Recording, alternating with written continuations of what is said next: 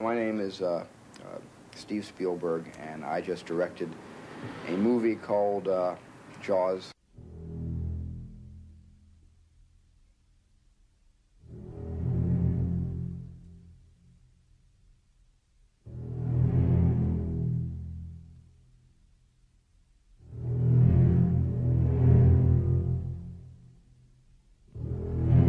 Uh, hello, everyone, and welcome to Shot Reverse Shot. I'm Matt Risby, your host, and uh, joining me as always uh, is Ed Davis. How the devil are you, sir?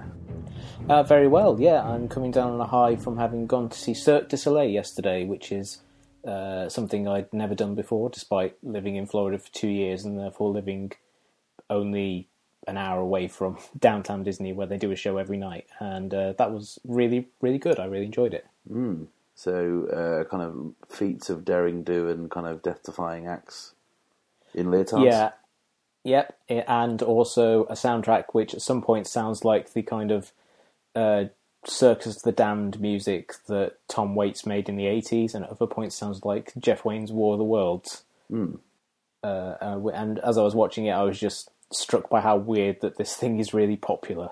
Because on the one hand, it's this kind of very traditional circus thing with clowns and acrobats, and on the other hand, it's got this really discordant soundtrack. Uh, neither of which should really chime with mainstream audiences, but you know they've been going for years and years and years doing the same show at Downtown Disney for about 15 years, and they've got shows all over the world. Mm. Uh, and yeah, I was just kind of amazed by how this, what should be kind of an avant-garde bit of theatre that dies in a black box theatre off Broadway, um, has run for so long and become this multi-million dollar thing. Maybe they just got bored of doing it to the usual soundtrack every night and just chucked in some weird shit for you tonight. I hope so. I think if you go there the rest of the time and it's just, you know, Wurlitzer of music the whole way through. Mm, yeah, yeah. Um, bit of kind of a reasonably quiet week on the film front uh, in terms of film news. Um, although the big thing that I noticed this week uh, was Sofia Coppola has left the live action version of A Little Mermaid, to which my first thought was Sofia Coppola was making a live action version of The Little Mermaid. Uh, I knew that she was working on it because I remember at the time there being lots of jokes about it being just uh, The Little Mermaid staring out to sea with air playing in the soundtrack and things. Mm-hmm. Yeah. Uh, and I remember there were there was rumors at the time that she was going to cast like a transsexual uh, actor as the Little Mermaid, which I think must not have come to fruition because one of the reasons that she left was that they couldn't agree to, agree on casting. Um, and uh, I'm uh, I I pretty much just forgotten she was working on it because the discussion about it was kind of spiked for about 48 hours and then died completely. Mm.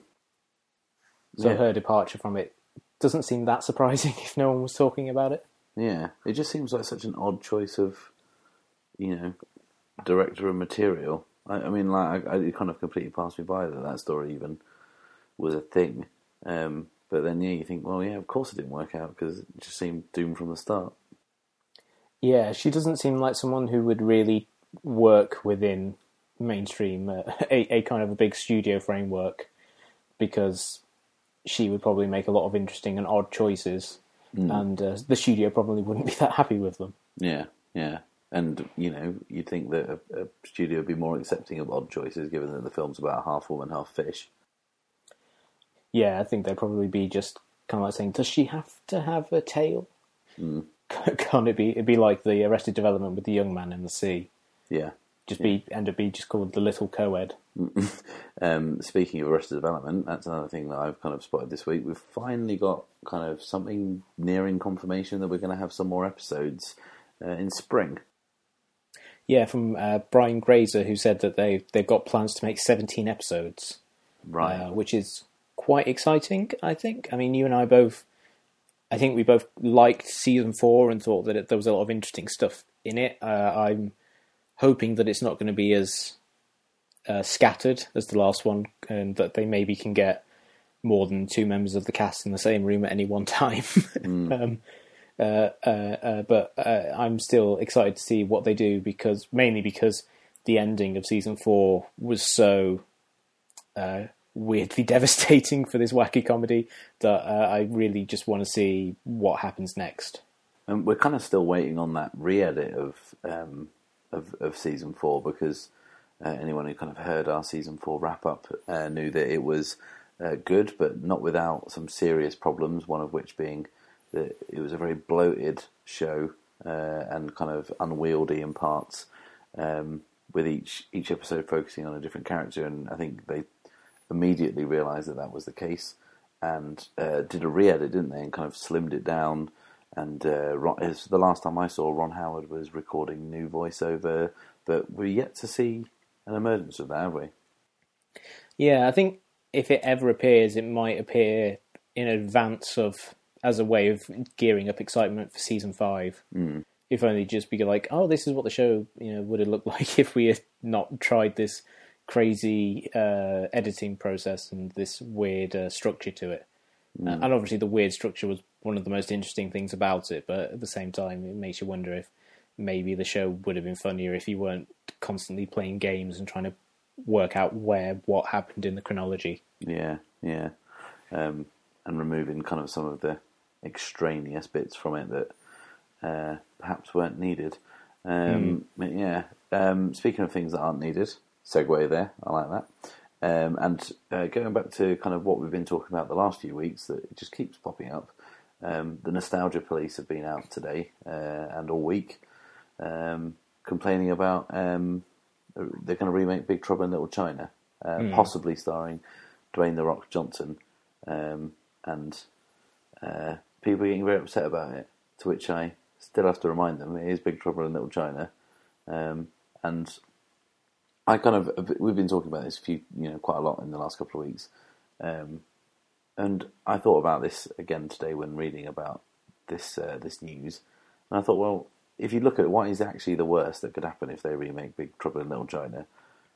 If they remake it and it's good, then you've got two good versions of the same story, and they remake it and it's bad, you've still got one version of the you know one good version, and you don't even think about the other one. I mean, what what what are they? ruining. I don't. It's not like they're they're getting all the copies of the old film and throwing them in a river. Yeah, I mean that's always the thing with remakes is that people seem to act as if it will in some way harm the original, which I think very rarely happens unless you're talking about the fact that people who've never heard of the original see a remake and then decide not to check out the original. But then again, I think most audiences probably wouldn't be that interested in checking out the original Big Trouble in Little China unless they went on a real uh, John Carpenter kick or unless Kurt Russell's appearance in Furious 7 made them want to check out the rest of his filmography, which would be great because there's some real gems in there and some shit, um, which is true also for, for John Carpenter. Uh, my my only real concern with the remake of Big Trouble Little China, and I agree, like I I don't have a huge problem with it because I think there's a lot of potential there for to have a really fun action film, particularly if you catch The Rock, who is uh, one of the you know most watchable and charismatic actors working today, particularly in big budget action. I would hate for them to try and make it too on brand and have him play Jack Burton as competent. yeah. Because what I've always really liked about Big Trouble in Little China is that it's a action film in which the hero is pretty much useless and constantly has to be saved by everyone around him, and he's just this kind of sort of lunkhead who wanders into this story that he has no real understanding of, and it's up to everyone else to kind of explain what's happening and actually do a lot of the heavy lifting until the end. Mm. Uh, and so it's kind of a film that's constantly making fun of itself, and the the joy of that is that Kurt Russell has this kind of really goof. He gives this really goofy central performance that really works for the tone of the film. I think if you try and make, as a lot of remakes do, try and make it a bit more serious and grounded and gritty, you would lose ninety percent of the charm of the film. Mm. Uh, yeah, a character that that not only is useless, has literally no idea what's happening one moment to the next. Um, and my favourite bit of the entire film is the bit where they drink that kind of like magical Asian draft uh, mm-hmm. that seems to give them magic powers, but they're basically just a bit high and they're in that lift and they're saying to each other, "Do you? Feel, I'm feeling pretty confident about what's going to happen." and then they open the gate and there's just like a lot of bad dudes there, and it doesn't really go very well. Um, but I mean, yeah, I, have got no real objection if they want to remake it. If they want to remake it and it's it's good, then awesome. If they don't, yeah. You know, it fails, then you know I haven't really lost anything. No one has. Yeah, as long as John Carpenter gets a check. Yeah, that seems to be how he operates, just getting kind of residuals from all the remade uh, remade films of his. Um, yeah, um, so again, nostalgia related um, story this week. Uh, properly kind of things that are, are being seen as retconning what we already know, even though it's a Star Wars rated story. So what we know is kind of you know should be kind of tempered at, at people's uh, knowledge or memory of the expanded universe stuff. But uh, it was revealed this week in one of the uh, spin off comics, uh, which I think are considered as canon now in the new Star Wars canon. Uh, it's revealed that Han Solo has a wife. Hmm. Yeah, I saw that, and uh, I think it's very hard to judge the canonicity or canonness mm. of a lot of those stories just because I think the way they treat the Star Wars comics is much the way that Marvel treat them, which is uh, their comics, which is that there is probably several continuities happening at the same time. Mm-hmm. So I think probably in the films, although I think it would be cool if uh, we watch it and like it turns out that Han Solo has, has a, a hot black wife. I think that'd be amazing just for the fanboy uh, anger that would ensue. The uh, racially tinged anger that would burst forth, and people would be saying, "Oh, it's not about race; it's because you're messing with canon." Mm, it's about it's about ethics in video games. yeah, it's about ethics in Jedi's. Yeah, um, yeah. I think it would be. Uh, yeah, I think uh, that that is probably not going to have much bearing on the film, but I think it's quite cool that the comics themselves do seem to be quite playful and that they take opportunities to let people tell their own stories in that universe in a model that I kind of hope would happen with the uh, with the films, but we we obviously we have to wait and see. Mm. Yeah, yeah. Um, I just want a, a, domestic scene between Han and his missus, where she's like, you know, I'm very supportive of your outer rim smuggling. um, I just wish you'd be a bit more careful because um, you got, you know, you got bills to pay, etc., etc. Uh, and yeah, some. I, I always just assumed he was married to Chewie. Is that yeah? When they say it's a life debt, that's because obviously they separate celebrate Life Day on uh, Kashyyyk as well. Mm-hmm. Life Day is just their term for marriage. Yeah, yeah, that's that's kind of what they should call it over here.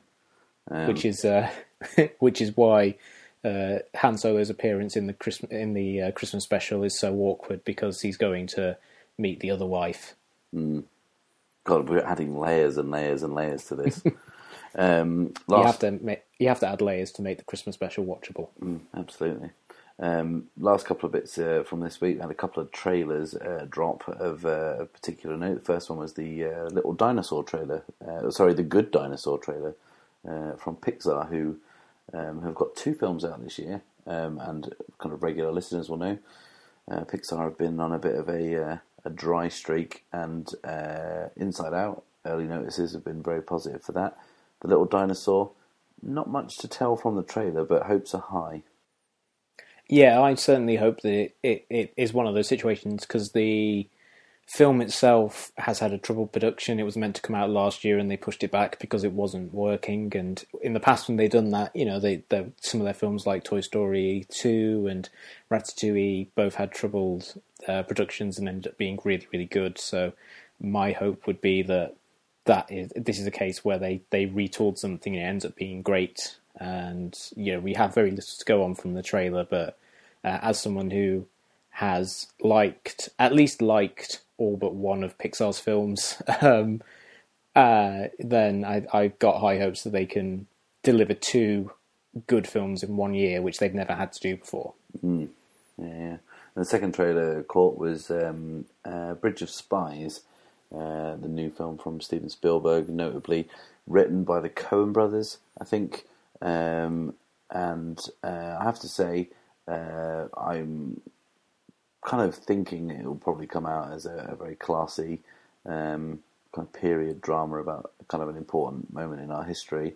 Um, but the trailer is basically just saying, "Give me an Oscar," which is kind of. I mean, I know that it's not the film; it's the uh, you know the way that those kind of films are marketed, and it's in that kind of window of Oscar kind of contention. But Jesus Christ, they're laying on a bit thick in that trailer yeah, you get the feeling that at any moment for your consideration is going to uh, blare up on the screen, particularly whenever Mark Rylance shows up, Yeah. because uh, he's such a, an acclaimed theatre actor who hasn't done a huge amount of uh, film, but now after Wolf Hall, he's kind of on a hot streak, and he's going to be the BFG, and you know he's got all of these things going. Uh, you kind of th- feel like this is going to be a big breakthrough role for him. Uh, I thought it looked okay. Uh, I thought there was had a nice energy to it, and I do. I am wary of it being written by the Coen brothers because they also wrote Unbroken, which was another kind of awards contender film from last year that ended up being too classy for its own good. Um, but uh, yeah, as someone who likes most of Spielberg's films, uh, I'm I'm excited to see what he can do with uh, a spy thriller. And you know, Tom Hanks looks suitably out of his depth as someone who I believe is just an insurance investigator who gets roped into trying to help resolve an international crisis, mm. which uh, suits him, kind of being this uh, person who's really really unsure about what's going on. I'm not a fan of the title though. Bridge of Spies to me sounds too much like a free to play app. yeah. Plus, as well, it just doesn't really make much sense grammatically. Um, No, I mean the original title was Saint James Place, which isn't all that inspiring, but at least it you kind of think, okay, so it's a film that takes place somewhere called Saint James Place. Whereas this just sounds, yeah, it just sounds really, it sounds a bit too obtuse for its own good. is it a pun on Bridge of Sighs? Uh, or Bridge of Pies. I don't think that's a place though. No, no. But if it is a pun, that's terrible. Um, it doesn't even make any sense. Anyway, speaking of Steven Spielberg, eh? This is working. like It's like I put that last on purpose. Um, we're talking about something fun this week. I know we ordinarily have fun, um, but uh, it's uh, one of our favourite films. Are that uh, kind of collectively our favourite films? Um, 40th birthday uh, this very week. Um, Jaws has uh, has kind of reached middle age. Um, how's it looking at after 40 years? Pretty good. I mean, it's probably sleeping with its younger secretary at this point because its home life isn't that fulfilling. But it still it still looks pretty good for its age. It's kind of in that John Hamm sort of look. I feel Which, we, which we know is a solid look. It's a very solid look. Um, and I watched it today, um, and uh, a couple of things popped out at me, um, which were kind of interesting. One, I couldn't believe um, that I picked up my DVD box and it said anniversary edition on there, and my DVD is 15 years old, so that kind of instantly kind of uh, made me feel well because I, I can remember buying that, and I was just like, wow, that where's that 15 years gone? Um, but also, like, what struck me is watching the, the, some of the supplementary material uh, as well. That like the common complaint about uh, Jaws is, oh, the shark looks fake. Um, but the thing is, the shark looked fake then, and they knew it looked fake, and they were really worried about it. Um, and they were kind of right up until opening day, they thought it was going to get laughs. Um, and it, I have to say, it's never been a, it's never been something that's bothered me at all. Um, because do you know what looks fake? Most special effects in every film ever made. Yeah, I I mean, this is this kind of gets to something we've talked about before, which is that you only really notice bad special effects if you're not engrossed in the film. And uh, Jaws is such an engrossing and fun film to watch that you only really know. Like, I've only ever noticed the special effects being bad because I've watched it a lot of times. when you know everything about that's going to happen in a film, eventually you're going to start noticing the little side details. Yeah. What is it that what what makes you love Jaws so much?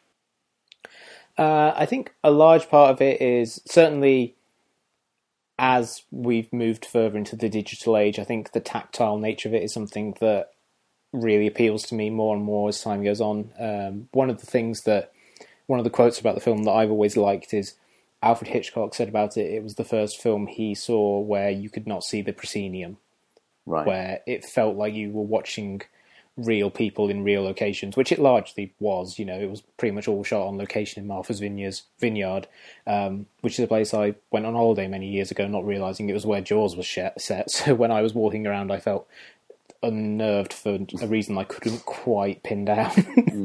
I was just walking around. It's like this feels weird and familiar, and then like I realized, oh, this is where Jaws was shot. Of course, I feel weird. Um, but yeah, I think that that that the the fact that you're seeing real people in a real place going actually out on the sea and there's no kind of feel of it of, uh, you know there's there's an air of believability about it all even though the story itself is obviously you know kind of ridiculous um, the idea of a shark uh, destroying a whole boat is something that is you know ever so slightly outside the range of the the range of possibility but the way the film portrays it is is utterly kind of grounded in reality. Mm. I, I, read a, um, uh, a kind of an interview with Peter Benchley, and um, he said something along the lines of, "Had I known more about sharks, I wouldn't have written that book." um, because I mean, in the book, it kind of jumps out of the water and kind of uh, you know, kind of proper shamus people out of the boat, um, kind of leaping, kind of grabs, which sharks do do, but I don't think they go over boats. Um, no. Um, well, they don't really kind of attack boats. They're kind of quite timid um, uh, creatures, um, majestic animals, um, not kind of uh, kind of cold-blooded killers of innocent children, which is weird. It's, it's a part of the the film's um, kind of impact, really. That a, a film that genuinely made people irrationally scared of just water in general. Mm. Um, I mean, everyone has had, uh, like, well, I'm assuming everyone has the same kind of like uh, mental thing as me. If I ever get into a swimming pool on my own, I'm assuming that somewhere there's a trapdoor where a shark will come in and eat me um, because of Jaws, which is insane. People are scared to go in the water in Britain uh, or you know places where uh, you know you don't really even get uh, any kind of small sharks, let alone kind of uh, man-eating sharks. Um, it's absurd that a film can have that much power. Mm, to the extent that the sequel's tagline was just when you thought it was safe to go back into the water. Mm, yeah, if if any film's going to make you be terrified to go back and uh, go in the water, it's Jaws. And then if anything can undo all that good work, it's the three Jaws sequels. um, uh, speaking of taglines, I saw uh, two uh, in my reading on it the the two taglines for the original film that we use on various posters, which I thought were absolutely great. The first one was "See it before you go swimming," sure. which I think is a, a, nice one, and then the second one for when uh, later in the run, which was "See it again with your eyes open," which I think are both play very heavily onto the film's rec- uh, reputation as uh, an absolutely terrifying thrill ride. Mm, yeah, yeah, yeah. I think I would have gone with something like you try watching it without your legs, aiming it squarely at people who have been attacked by attacked by sharks to try and just tap in on that market to see if it genuinely is that terrifying. Um, something that's interesting to me is some, something we've talked about before.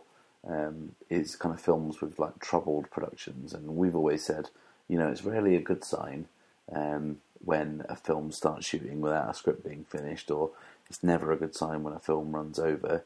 Um, but that's exactly what happened with Jaws. I think the film was hurried into production to kind of avoid an actors' strike, wasn't it?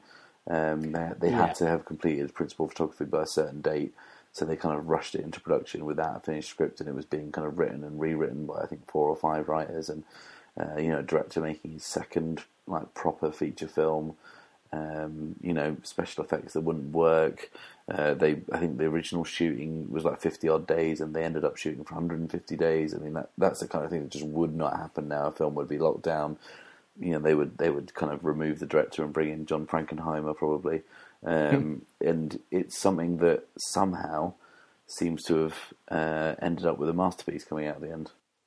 Yeah, I mean the budget as well was massively over the top. It was budgeted for about 3.3 million and ended costing 9 million, which in modern money would be going from about 13 million to about 50 million, mm. uh, which is uh, which is a crazy. Obviously, that's very low. Both of those are very low budgets for a film these days. But in terms of you know tripling the amount of money you're meant to spend on it, as well as the amount of time you did it, is uh, quite incredible. And uh, watching documentaries about it and reading about it, uh, it one of the things that's uh, interesting is just how aware they were of how badly things were going. Mm. like Spielberg was talked about how uh, he was at a party with an actress while they were filming, and the actress said, who, who had, was over visiting from LA said, "Oh, everyone in the town says that this is a disaster and that you're a disaster and that no one's ever going to hire you."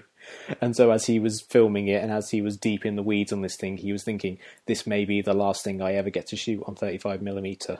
Mm. You know, and it's his second film, and he may. I think he, in his mind, it was very a real possibility that if the film didn't turn out well, that he could, you know, never direct another film and go back to directing uh, TV movies again or, or kind of pilots on, of detective shows, which is what he had done up until the Sugarland Express. And you're right, it's crazy that film directed by someone who had some experience but wasn't exactly like a dab hand, wasn't someone who they could point to a long track record and say, sure, he's going over budget, it's going long, but you know, he can deliver the goods. It's not like when Francis Ford Coppola was making Apocalypse Now and he could point to the six Oscars he'd already won. Mm. You know, he it wasn't it wasn't he wasn't anywhere near that level. Uh, and yet, because I think the producers who he had worked with on Sugarland Express trusted him, and because uh, I think they uh, had someone like Verna Fields, who apparently who was his editor on the film, but also acted as kind of a go between the between the producers and Spielberg, and was very heavily involved in a lot of on-set decisions. I think having someone like that who was very trusted to kind of act as a as a protector from that sort of thing probably helped a lot. Mm. And it's it's the kind of thing that it, uh, Jaws is kind of a perfect storm of these these problems that affects production um, kind of making necessity very much the mother of invention. Talked about Verna mm. Fields there. Everyone knows that uh, the shark didn't particularly work, and they didn't really have anywhere near the amount of footage they wanted with the the mechanical shark. Um, and Verna Fields was very active in cutting around it. Um, famously, if you, you sit down and watch the film, it's it's nearly an hour and twenty minutes, I think, until you actually see the shark properly. Um, it's the seventy seventh minute to be precise. I uh, I checked when it when I was watching it today. Wow, that's that's quite a long time to sit through um, mm. uh, with that. But you know, they suggest and imply and edit around it. it is one of the most immaculately edited films um, that you can watch. You know, I've kind of said this several times before, but anyone studying film studies, anyone wants to to kind of learn how to construct a film or build tension or um, uh, create an atmosphere using all of the tools uh, of a visual medium is just to watch uh, the attack on the Kintner boy, um, all kind of done uh, from uh, Chief Brody's point of view when he's kind of on the beach. Um, and it uses everything uh, in the old arsenal of a director um, that you can use um, to astonishing effect. And you could probably, you know, we could do a podcast for hours on just that scene. Um, but uh, what was it? Oh yeah, no, yeah, saying Verna Fields um, that I found the other day that there, there, was an article online that was showing kind of vintage stills from the set of Jaws, and they actually had the shark come right out of the water, and the the, the child actor was in the in the jaws of the shark, but didn't work for whatever reason. All you see is the the lie logo under a bit of blood, and you know a fin rolling over. That's all you need, and it's terrifying. It, it is. I think a lot of the great part of what what's really great about the film is that it's built on suggestion and reactions. Mm. So you get a little bit of blood in the water, and then people panic, and that sells the horror of it all.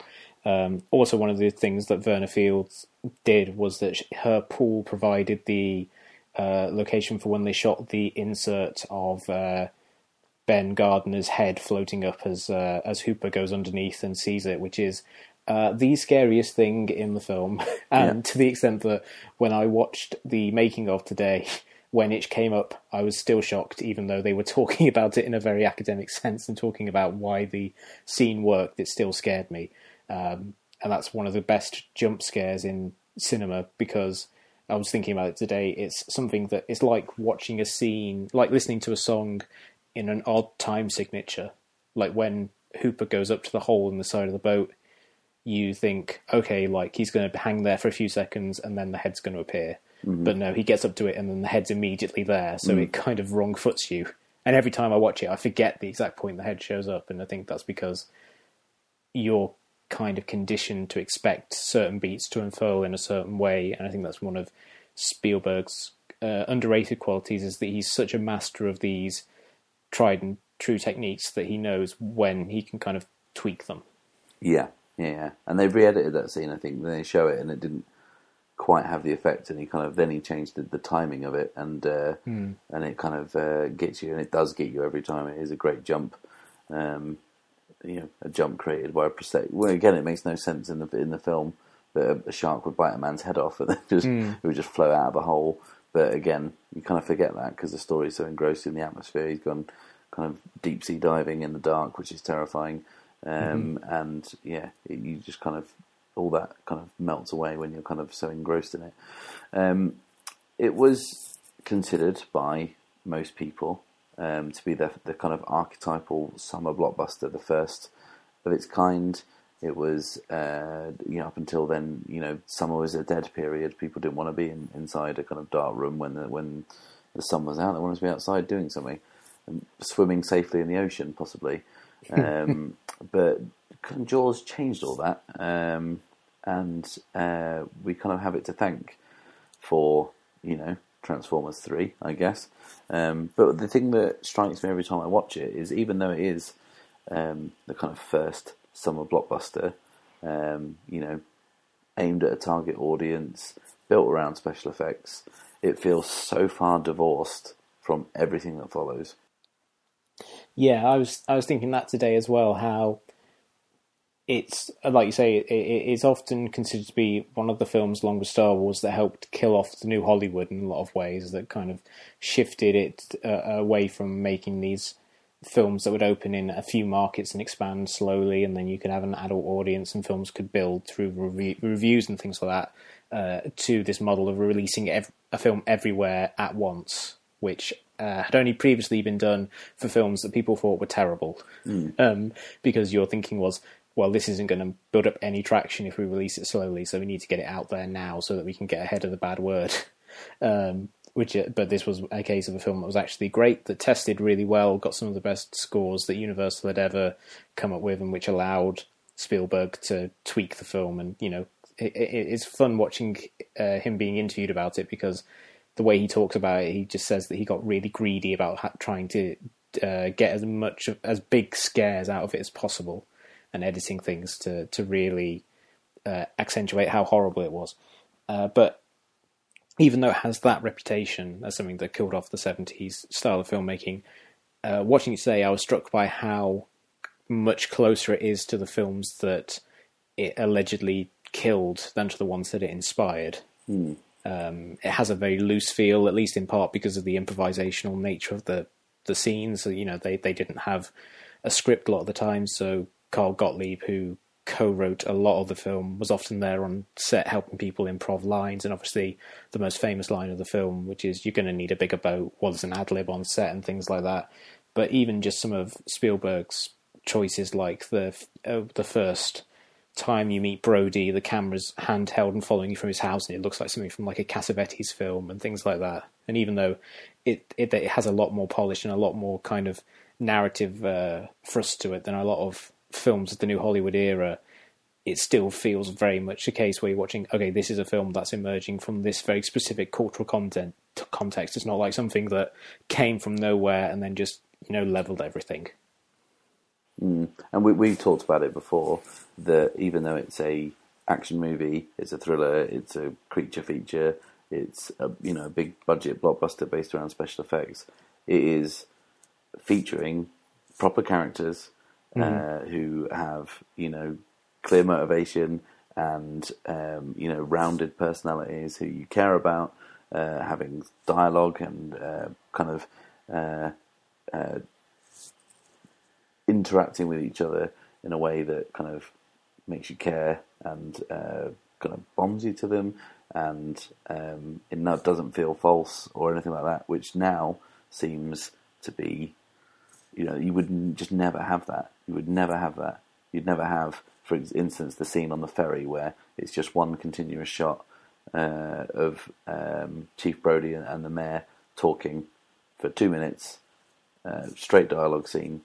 Um, you wouldn't have that without some kind of business going on in the background. And I, I felt that when I watched the Bridge of Spies trailer um, today. There, was of you know a big CGI scene of a of a plane getting shot down and kind of a pilot being kind of ejected, and it's just like there's so many quiet moments in Jaws, so many small moments that kind of uh, balance out the fact that a shark is going to come halfway out of the water and kind of defy gravity um, and kind of chew a man to death. Um, and it kind of makes it more grounded, I guess. Yeah, and it also is a film that engages with the world around it. It obviously takes place and it's kind of a fantastical story, but there are hints here and there of you know what America was like at the time. Like it's it's kind of significant to me that Brody is a New York cop who's moved to Amity to escape from the city, essentially, because uh, as everyone would have known at the time, New York was a hellhole.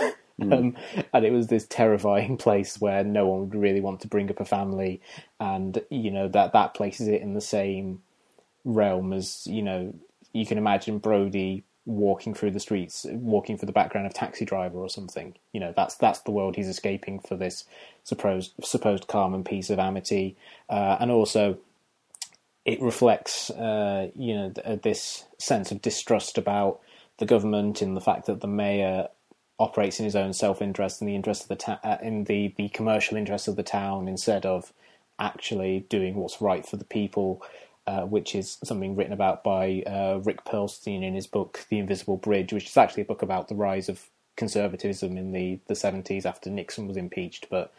Uh, he writes in there about Jaws, why how Jaws has this kind of cath- had this uh, cathartic effect for people at the time who basically had lost all trust in their government. So seeing a film in which these disparate, three, three disparate men managed to work together and overcome the horrible uh, self interest of their their leaders, you know, has it obviously reflects something in the culture.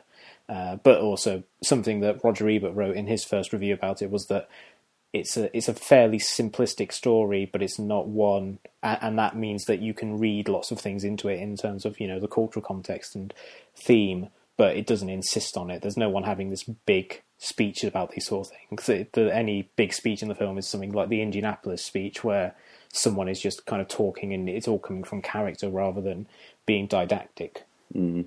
It's interesting that um, the, when um, Sheffield Theatres reopened, it went dark for like two years because they were renovating it. But they reopened.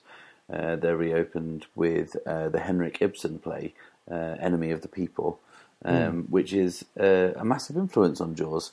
Um, and it's really obvious if you watch the play. It's about kind of a, a Danish doctor, I think he's Danish, Scandinavian definitely, who um, has found out that there's a, you know a kind of a hot spring bath has opened and it's going to bring lots of people to the town. But he's found out that the water's poisonous, and if people go there, they'll get really ill. And he becomes the one rational man um, in the town against everyone else, including the money grabbing mayor who uh, wants to kind of keep the bars open and he wants to kind of shut them down.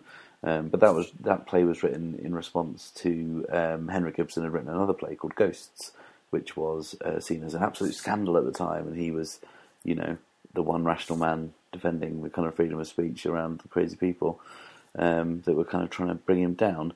And I've always found that kind of fascinating that that idea has kind of transposed hundreds of years through time um, and has managed to stay so universal, even though he's just stuck a massive shark in it.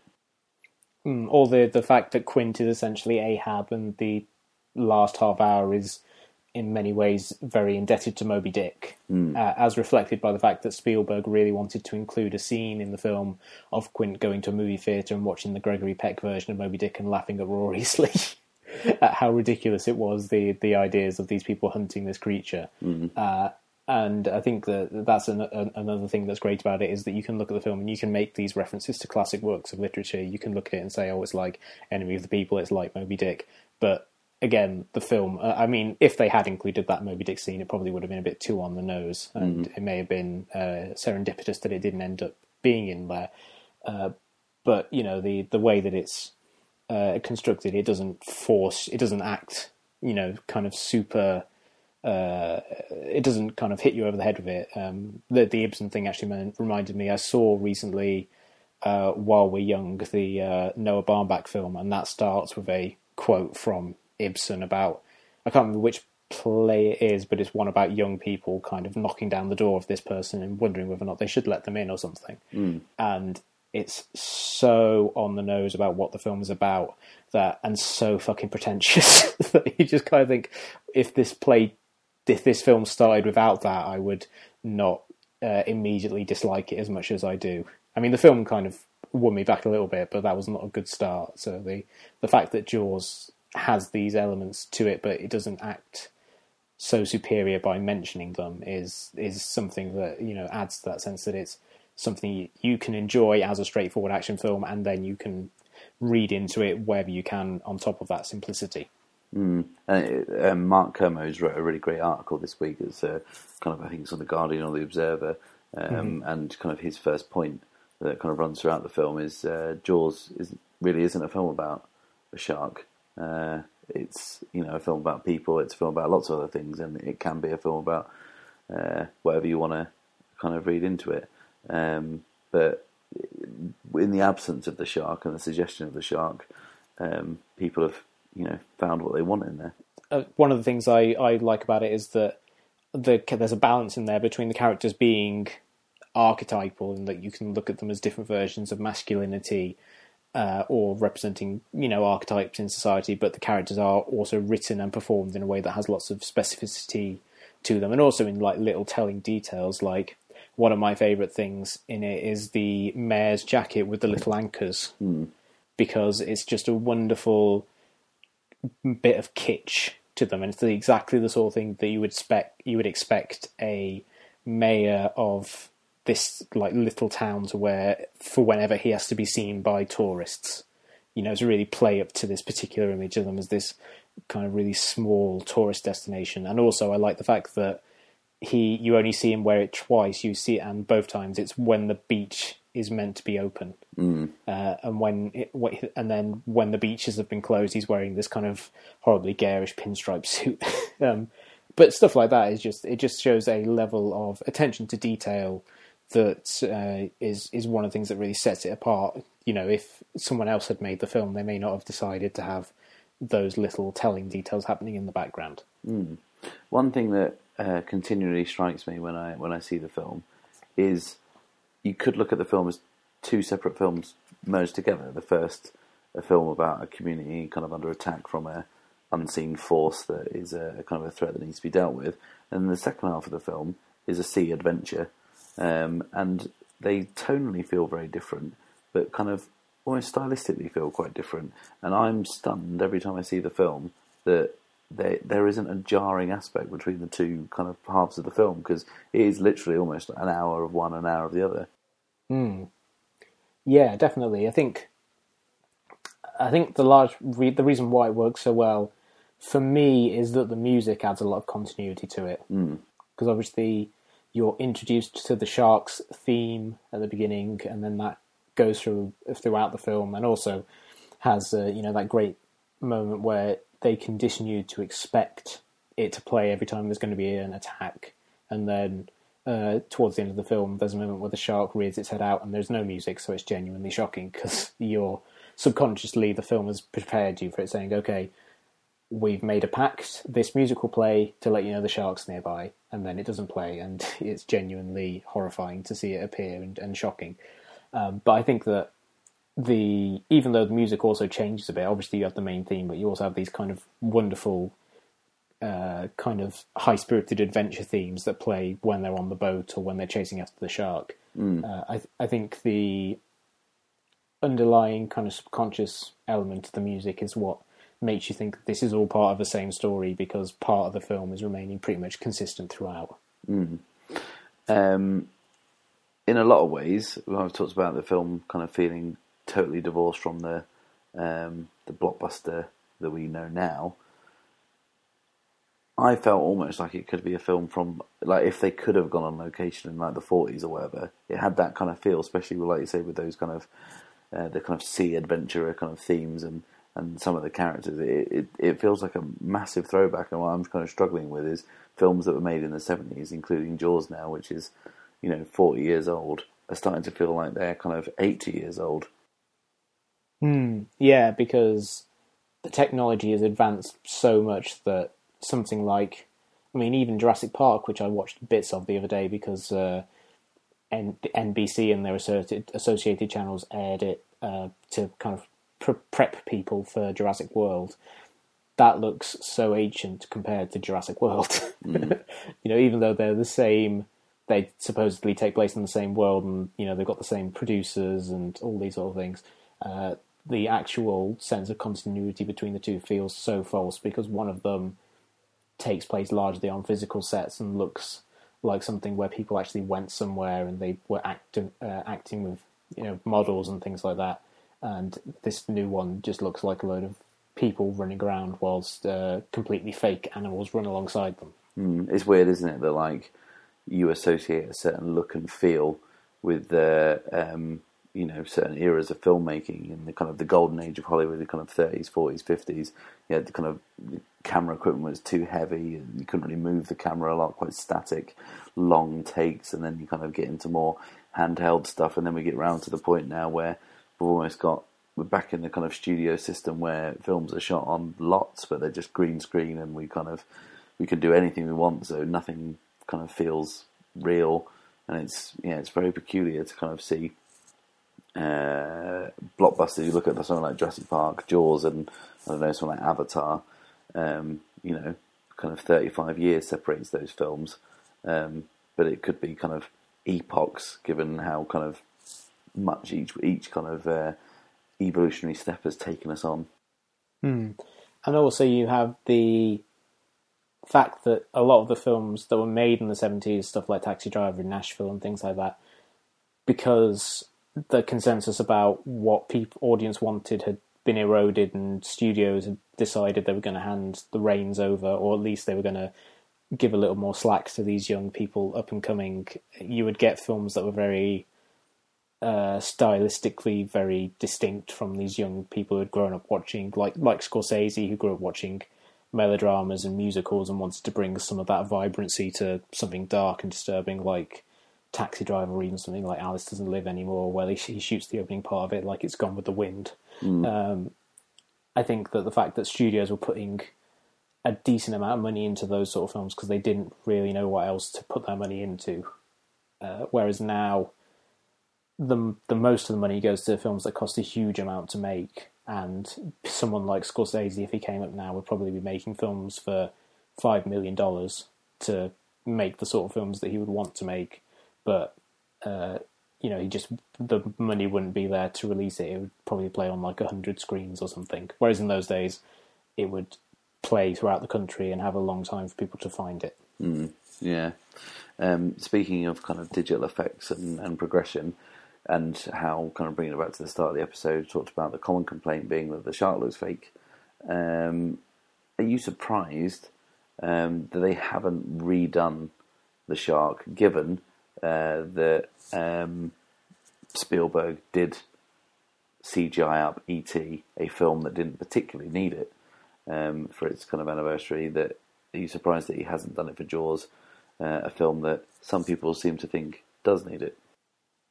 I I think he probably would have done it if the response to him doing it to ET wasn't very vitriolic. Like people hated the fact that he did it and were not uh, were not uh, quiet about the fact that they hated it.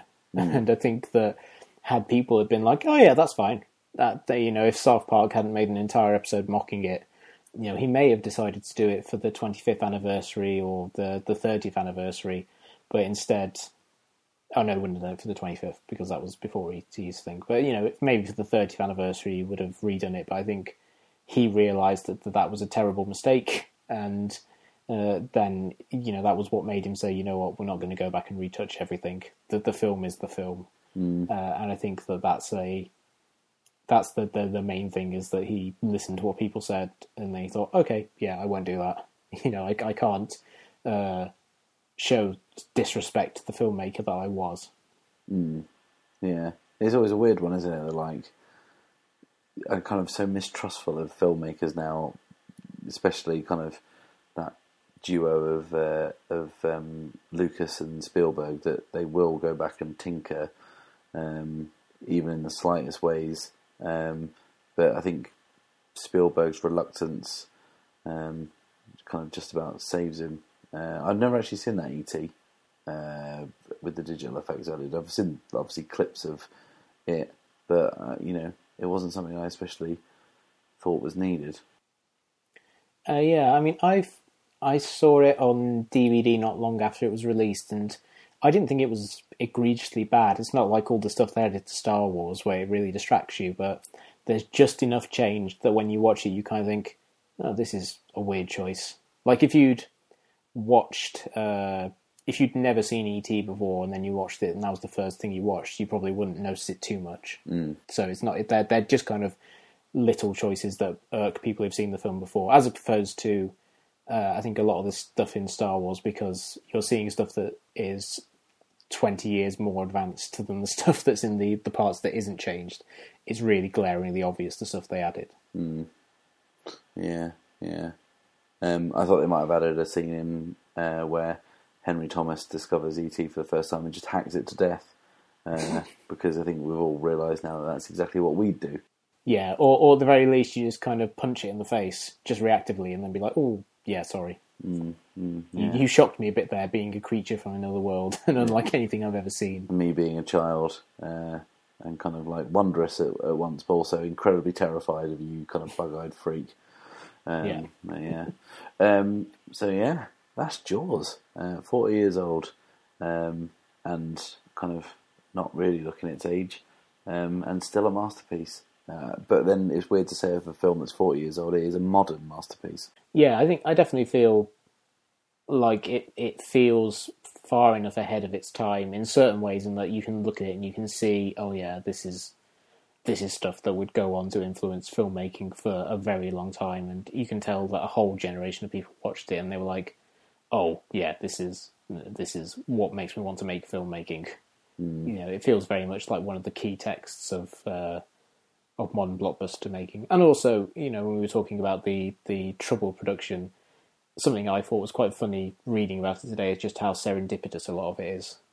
Like the shark not working meant that they had to use techniques that were better.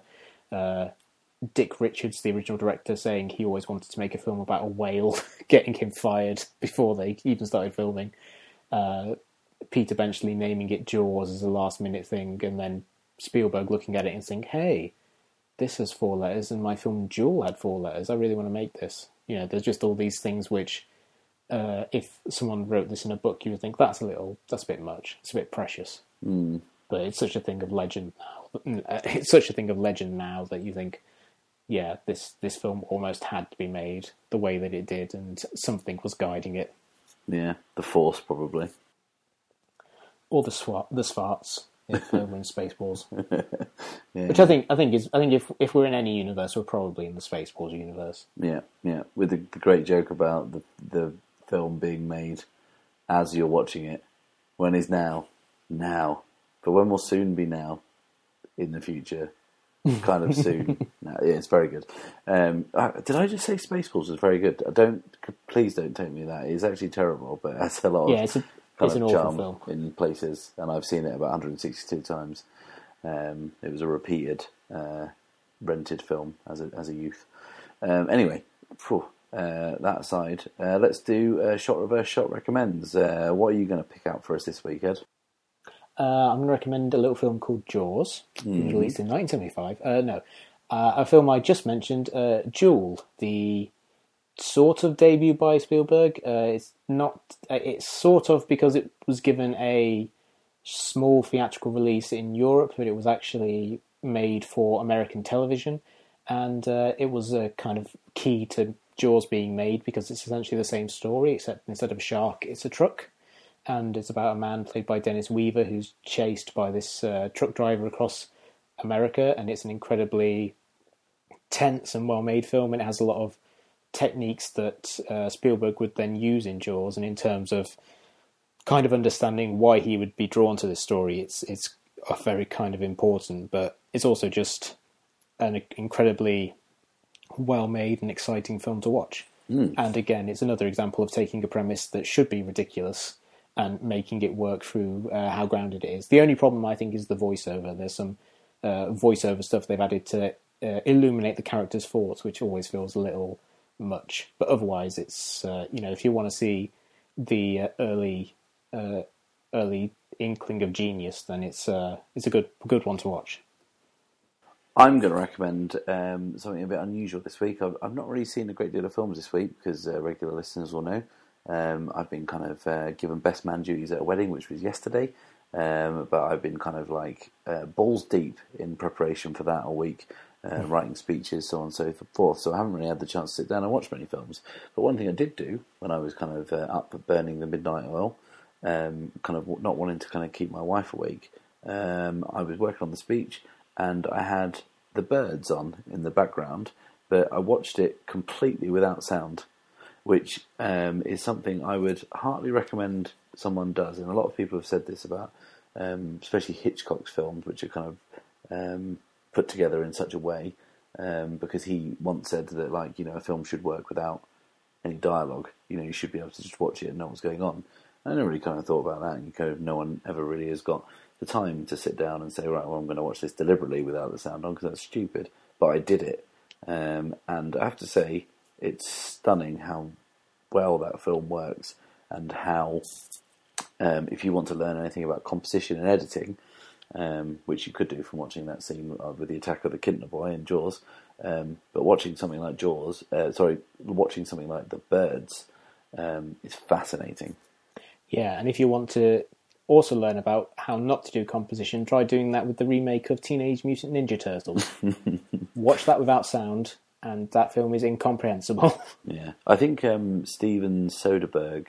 Uh, he, he, kind of occasionally does kind of video essays or kind of things he puts up online to kind of um, uh, kind of illustrate points. I think he did a similar thing um, last year where he um, took Raiders of the Lost Ark and removed the soundtrack, and I think he just put a kind of temp a temp track over the top, which was just a kind of the same kind of theme going over again. It didn't go in time with the music or anything. And his point was uh, to watch and see how it was composed. And I think he took the color out of it as well. It was black and white, um, and you, you, know you were to watch it as an exercise in how to construct a film visually to kind of tell your story. And yeah, doing it with Hitchcock is is um, a real eye opener which I, did, didn't kind of I didn't expect to kind of be as drawn into it because I was supposed to be concentrating on doing a speech, um, but I wasn't. I was kind of sucked in uh, by the birds.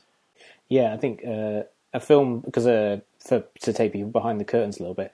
Sometimes when we're recording this, we will have films or something on in the background, and uh, I found myself very drawn in by the remake of Godzilla, which is a film that I liked when I saw it in the cinema a lot, but watching it without the sound on, uh, it's actually a little more compelling in some of the action, the uh, the non-action scenes. Mm. Watching it without without sound probably um, makes some of it make more sense. Like how can a giant lizard move around the city unheard, uh, unseen, and kind of creep up on people and, and no one notice where it is? Um, or why is this bit just like Jurassic Park? Uh, or yeah, it's that I have to say I, I did watch Godzilla, uh, the remake. Um, not the uh, Gareth Edwards one, um, the the, oh. the Brod, Matthew Broderick one, um, like last year, and it is. I thought it was horrifying with sound and dialogue, uh, truly awful. Yeah, uh, one of the uh, the worst blockbusters of the nineties. Yeah, which probably can't even out. be sh- can't even be saved by Jamiroquai. Yeah, um, well, yeah, there's not a lot that can be. Let's not get onto Jamiroquai again and his uh, top secret government uh, projects. Um, but yeah, um, that's what we're recommending this week. Uh, I promise to have seen a, a film uh, properly uh, for next week. Um, okay, cool. Um, just a reminder that we're coming up to 100 episodes. We are two episodes away, I believe, Ed, is that correct? Yep, this is 98. And if you want to get involved uh, in our um, episode 100, which is a send us your questions and we'll answer it. Uh, no stupid questions. There are no stupid questions, so just let them kind of let them fly, and then we'll choose to answer the ones that are not stupid. Um, and yeah, if you want to get in touch with us through Twitter, you can find us there, um, and on Facebook. Um, and if you follow a link in this uh, description of uh, of this episode, you'll you know find all the ways to contact us. Um, until next week, um, which I think we've got an artist profile coming next week. Uh, it's goodbye from me. And goodbye from me. And goodbye from me.